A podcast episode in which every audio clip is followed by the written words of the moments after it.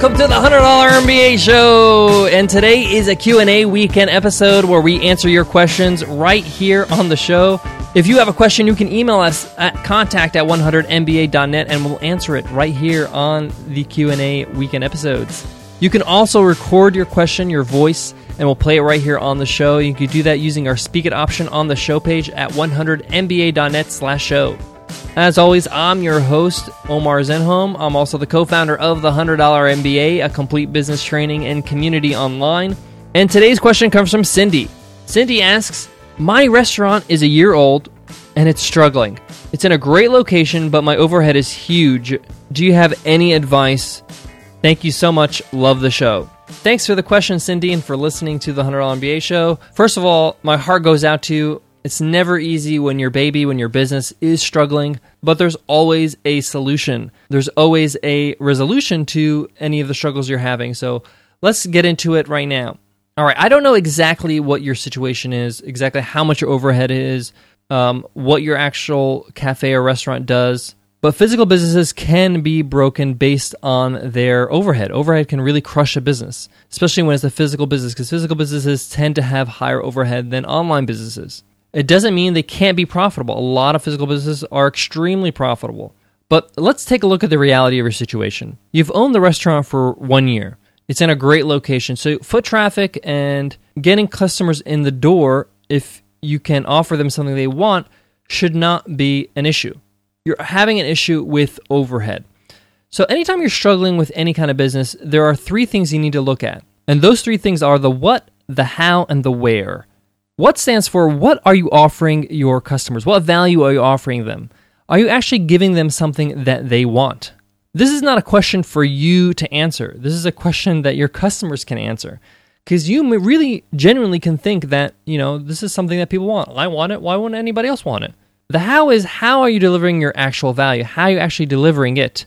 Depending on your area or location, people are used to being treated or their value, uh, their experience at the restaurant, it needs to be delivered in a certain way. If you're in a college town, you have a lot of college students, maybe a sit down restaurant that's fancy is not really something they want. They want something that is takeaway, something they can eat on benches, something that's fun, maybe something that has, I don't know, a pinball table or, or a table tennis table.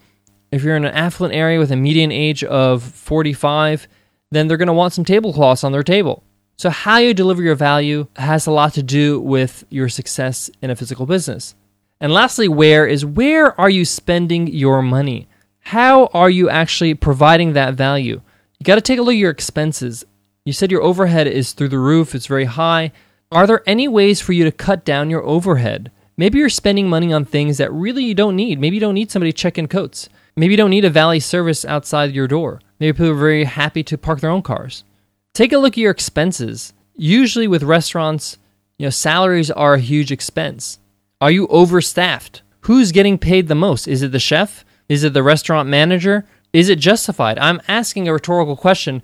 It could be justified, but you need to make sure it is because every dollar that comes out is a dollar that you're not going to be able to earn. So take a look at your what, how, and where so you can minimize as much damage as possible. I want to say something right now, and I don't want to discourage you because I really think that you seem like a very ambitious entrepreneur. But you also need to make sure in any business you go into, you have the option on the table that says, maybe I need to get out of this business. Maybe this business is not worth the trouble that I'm going through. And that goes for even me. If I am starting a business and I see things that are not going well, if I launch a product and I feel like maybe this is worth more trouble than it's worth, I need to close it down. And we've done that. There's nothing wrong with that. There's nothing wrong with making a decision, hey, I'm going to cut my losses because it's an open wound that doesn't want to heal. So maybe your restaurant's in a great location, but maybe if you relocated to a little bit less of a location where your rent will be half as much, you can make it happen. Or maybe the location's great, but you got a really fancy chef that requires a high, high salary, and maybe your crowd doesn't really appreciate that level of cuisine.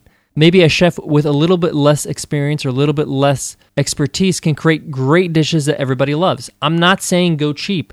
Make sure your quality is very, very good. But sometimes, in the ambition of making a great restaurant or a great business, we want top grade class of everything when the customer doesn't really require that grade.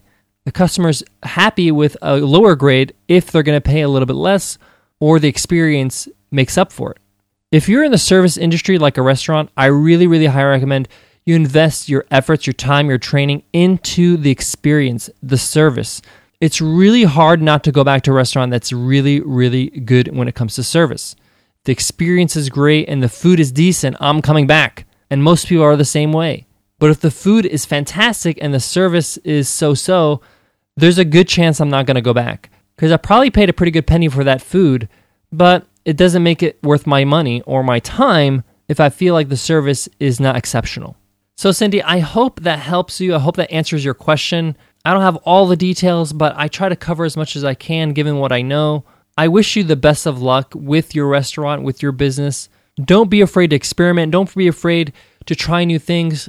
You said you're struggling, and sometimes struggling is a good place to be because you can experiment. You could try new things, and you really don't have much to lose because you're struggling, right? And maybe after listening to everything I said, you said, you know, this is what I'm going to do. I'm going to hang on. And maybe it just needs a little bit more time to pick up.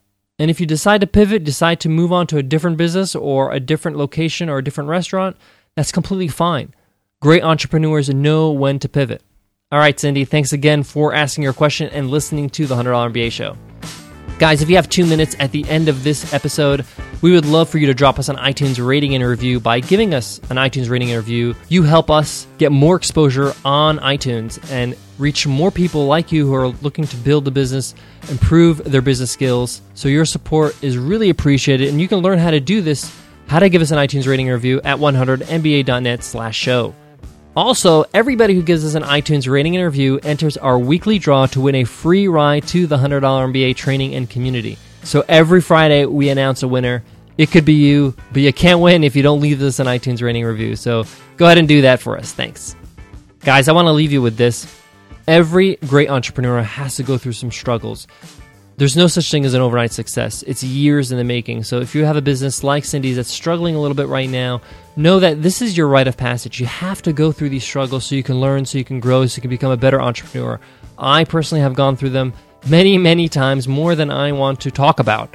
But I've learned some really hard, good lessons through them.